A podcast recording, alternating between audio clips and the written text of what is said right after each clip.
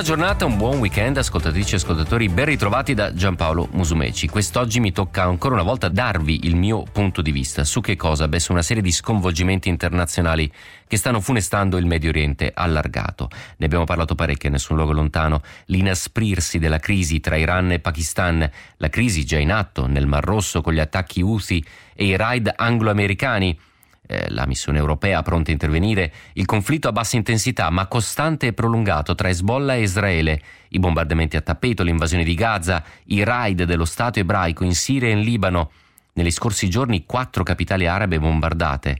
Sono tutti tragici capitoli di una crisi innescata dall'attacco di Hamas del 7 ottobre. Quel giorno tutti gli attori della regione e non solo, chi consapevolmente, chi inconsapevolmente, si sono infilati in un vicolo cieco enorme, lo abbiamo detto più e più volte. Una situazione ineludibile, in cui tutti dovevano rispondere, contrattaccare, lasciare un segno, approfittare della debolezza dell'avversario, accelerare nel perseguimento della propria agenda, quale che essa sia, sfruttando esitazioni, debolezze appunto e dimostrando al contempo la propria forza. In crisi come questa, più che di escalation, è forse corretto parlare di allargamento. Allargamento perché tranne a Gaza non stiamo parlando di conflitti estesi geograficamente né di massicci utilizzi di armi e uomini, ma di tanti focolai che pure si estendono e si alimentano e spesso utilizzano la guerra tra Hamas Israele e la questione palestinese come giustificazione o leva politica. Forse però non si riflette abbastanza sulle responsabilità della comunità internazionale e sulla sua miopia.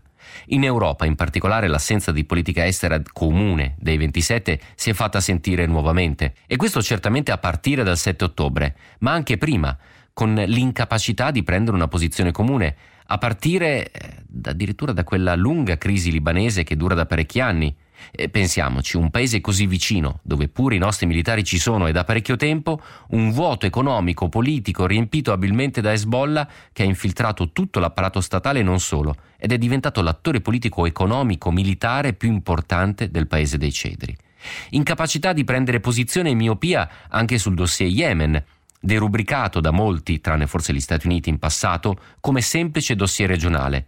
In effetti in passato gli Stati Uniti ci avevano messo gli occhi e parecchio, perché il sud dello Yemen era il vero e proprio santuario di Al-Qaeda.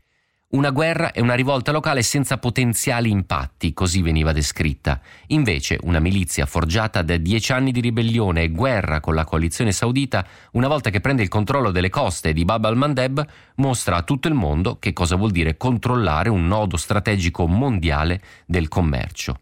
La miopia della comunità internazionale è evidente in tante, troppe aree, dal vicino Oriente all'Asia, passando per l'Africa. Non voglio dire che a ogni crisi ci debba essere chissà quale risposta, intervento politico, militare, eh, figuriamoci, eh, l'Europa dal punto di vista militare è ancora un'armata brancaleone che ognuno va per sé, ma almeno la consapevolezza che crisi lontane potrebbero avere riverberi anche da noi, quello è un mantra che dovrebbe accompagnarci sempre e comunque.